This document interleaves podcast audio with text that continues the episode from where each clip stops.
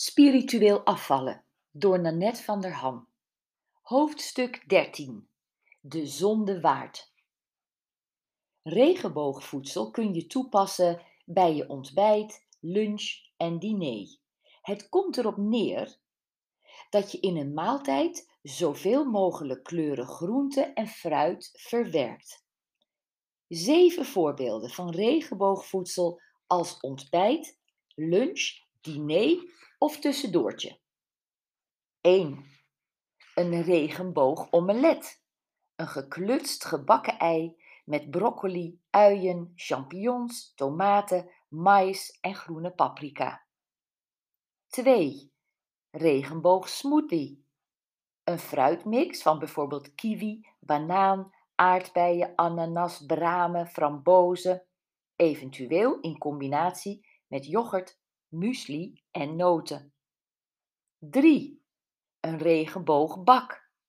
Een grote bak met magere yoghurt, stukjes fruit als appel, aardbeien, kiwi, bosbessen met wat honing of een beetje aardbeien of chocoladesaus. Mm.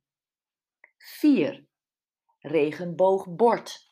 Een bord vol groente en fruit, gecombineerd met mager vlees, gevogelte of vis en kaas tomaat met mozzarella, ananas en augurkjes met kaas, mini-asperges omwikkeld met kip of kalkoenfilet, of ham, komkommerschijfjes met magere brie.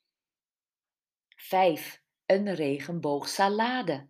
Knapperige salade met jonge mais, groene, gele en rode paprika en tomaat, uienringen, stukjes tonijn, kaas of ham, voorzichtig met de dressing. 6 regenboog ratatouille. Een pruttelpotje dat zowel vegetarisch als met reepjes shawarma-vlees, gehakt of draadjesvlees bereid kan worden. Courgette, aubergine, tomaten, uien, paprika, champignons, verse knoflook en rozemarijnblaadjes gaan in een pan waarin een scheutje olijfolie is verhit. Laat de ratatouille ongeveer 20 minuten stoven. Op internet vind je vele varianten van heerlijke ratatouille recepten. 7. Een regenboog roerbak. Roerbak, kidneybonen of bruine bonen, spersiebonen, jonge mais, uienringen, rode paprika in een wok. Kan met of zonder vlees of gevogelte worden gegeten en met of zonder rijst. Als je voeding voor een groot gedeelte uit regenboogvoedsel bestaat, zal je lichaam een gat in de lucht springen van geluk en dankbaarheid. Je geeft het nu echt waar het naar verlangt. Voedsel dat natuurlijk is en zo min mogelijk in een fabriek is verwerkt. Wees dan ook niet te hard voor jezelf als je iets eet wat jou niet ten goede komt. We zijn letterlijk mensen van vlees en bloed en ons vlees is ook letterlijk vaak zwak. Nou en? Als jouw voeding voor 90% zinvol is, vergeeft je lijf die 10% zondigheid echt wel. Zeker als je je steeds meer bewust wordt dat het niet zo slim is om een paar bonbons in je mond te stoppen, maar oh zo lekker. Zorg dan dat ze de zonde waard zijn en koop de beste kwaliteit. Snoepen mag als spirituele afvaller best, maar bewaar geen snoeprantsoen in je huis Ga ervoor naar de markt, de biologische winkel, de notenbar en ambachtelijke wijnhandel, broodzaak of chocolaterie. Jouw lichaam is het beste waard. Het laatste avondmaal. Soms is het vooruitzicht van op dieet gaan al reden om een eetbij, vreedbui te krijgen. Dit wordt het laatste avondmaal-effect genoemd. Nog even losgaan en dan lijden met een D. Maar dat werkt dus niet. Wat zegt de beroemdste spirituele leraar aller tijden, Jezus Christus, eigenlijk over afslanken? We kunnen wel aannemen dat hij geen overgewicht had. Volgens de Bijbel liep hij regelmatig vele kilometers per dag. De Amerikaan Dr. Don Colbert schreef het dieetboek What Would Jesus Eat? Hij beschrijft de vermoedelijke eetgewoonte van Jezus, het voedsel dat hij vermeed en de beweging die hij had. Colbert maakt van het primitieve, puur natuur, natuurvoedsel dat in de dagen van Jezus voorhanden was, zoals vis, vers fruit, granen en olijfolie, eigentijdse gerechten als basilicum walnootpasta, gemarineerde champignons en tomaten bruschetta, geroosterd brood met tomaten, olijvenpasta. Authentieke, voedzame gerechten die niet dik maken. En natuurlijk beveelt Colbert lopen aan als de beste vorm van lichaamsbeweging. Uiteindelijk zegt zijn boek wat alle spirituele leraren uitdragen: eet wat de natuur je aanreikt. Doe dat in alle rust en vermijd overdaad.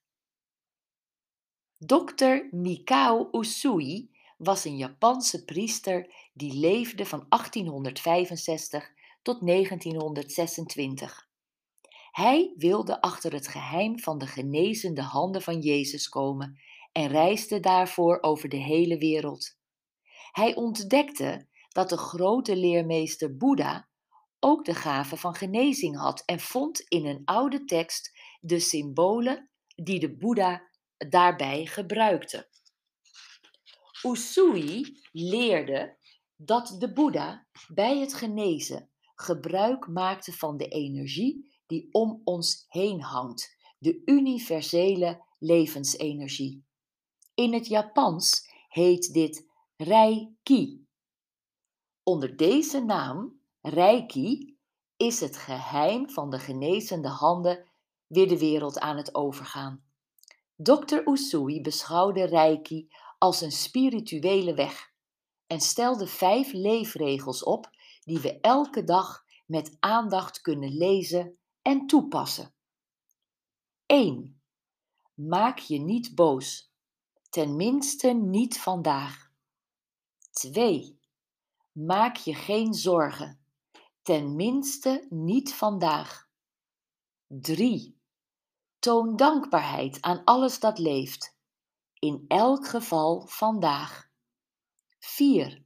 Werk hard en verdien eerlijk je brood, in elk geval vandaag. 5. Wees aardig en toon respect voor anderen, in elk geval vandaag. Het just today, slechts of tenminste vandaag, is een wijs onderdeel van de rijke levensstijl. Het houdt in dat we per dag, slechts vandaag, proberen het beste in onszelf naar boven te halen. Lukt het niet, dan zetten we een streep onder vandaag en proberen het morgen weer helemaal opnieuw. Hoe zeer gaat dat op voor afvallen?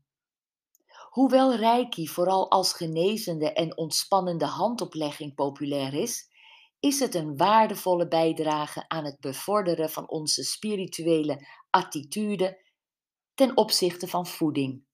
Een motto uit de Reiki-filosofie dat zeker het onthouden waard is: Een mens dient fit aan tafel en fit van tafel te gaan. Aan de slag. Begin vandaag met spiritueel afvallen. Je hebt er al veel kennis over opgedaan. De bewustwording groeit met de pagina en het is nu tijd om je vaardigheden te testen. Je huis en met name je keuken zijn ontdaan van ballast die je niet meer gebruikt. Je kasten mogen gevuld worden met alles wat dicht bij de natuur staat. Een greep uit de mogelijke lekkerheden: aardbeien, bananen, chocolade, het liefst biologisch en puur, druiven, eieren, verse fruitcocktail, granen, honing, zelfgemaakt ijs, jonge kaas, komkommers, lollies, biologisch zoethoudertje, plantaardige melk, soja, amandel, havermout, nectarines, olijfolie, paprika's, kwark, rozijnen, sla, thee, uien, volkorenbrood, wortels, yoghurt, Zalm, het liefst wild. Je gaat een actiever leven leiden en je spieren gebruiken. Je bent een spirituele afvaller. Tenminste vandaag.